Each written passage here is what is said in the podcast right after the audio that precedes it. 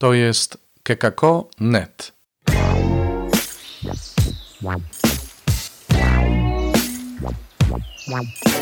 Poranny suplement diety.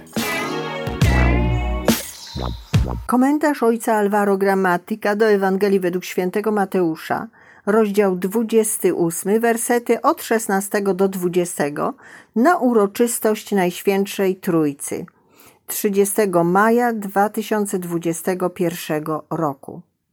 Jedenastu zaś uczniów udało się do Galilei na górę, tam gdzie Jezus im polecił. A gdy go ujrzeli, oddali mu pokłon. Niektórzy jednak wątpili. Wtedy Jezus podszedł do nich i przemówił tymi słowami: Dana mi jest wszelka władza w niebie i na ziemi.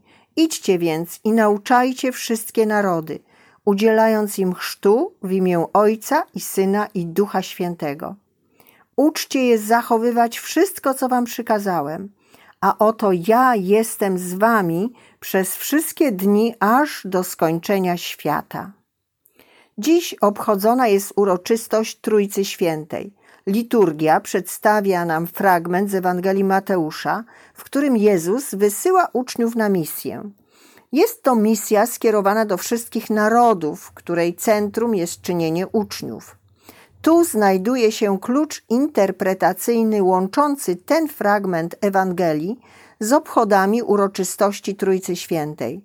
Naszą misją jest czynienie uczniów, a czynienie uczniów to tworzenie wspólnoty, której Trójca Święta jest pierwowzorem. Ale na czym polega ta misja? Misja nie polega głównie na przekazywaniu doktryny lub prawdy, ani na nawracaniu, ale na proponowaniu stylu życia, który będzie atrakcyjny, a przez to szczęśliwy. W rzeczywistości przestrzeganie przykazań doprowadza do szczęścia, jak przypomina nam Księga Powtórzonego Prawa. Strzeż Jego praw i nakazów, które ja dziś polecam Tobie pełnić, by dobrze Ci się wiodło i Twym synom po Tobie, byś przedłużył swe dni na ziemi, którą na zawsze daje Ci Pan, Bóg Twój. Księga Powtórzonego Prawa, rozdział 4, werset 40. Życie zgodne z przykazaniami Boga nie jest posłuszeństwem wobec jakiegoś prawa, ale życiem w przyjaźni z Bogiem, który rozmawia ze swoim ludem i działa na jego korzyść. Nie jest to więc kwestia posłuszeństwa, ale doświadczania bliskości Boga, który uwalnia swój lud. Życie zgodne z przykazaniami Boga oznacza, że możemy powierzyć się Jemu ze spokojem i pewnością, że On będzie u naszego boku, o czym przypomina również zakończenie dzisiejszej Ewangelii.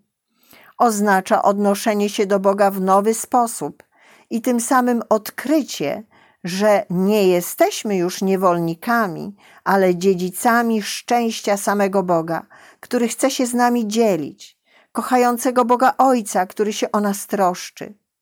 Dlatego misja oznacza wprowadzanie braci w tę radosną logikę życia, uczenie ich chodzenia z Bogiem, a to realizuje się poprzez chodzenie z braćmi, pokazując im radość z przebywania z Panem.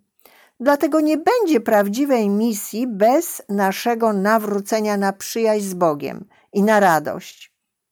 Tutaj Trójca Święta nieuchronnie staje się ostatecznym wzorem nie tylko do naśladowania, ale celem, do którego jest się powołanym i źródłem radości.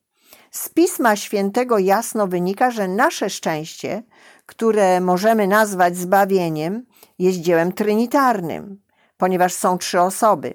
Oznacza to, że nasze szczęście urzeczywistnia się w komunii, Bóg jest źródłem szczęścia, ponieważ jest przede wszystkim relacją komunii. Tak więc nasza radość istnieje, jeśli istnieje więź komunii z Bogiem i braćmi. Trójca Święta oznacza wejście w komunię.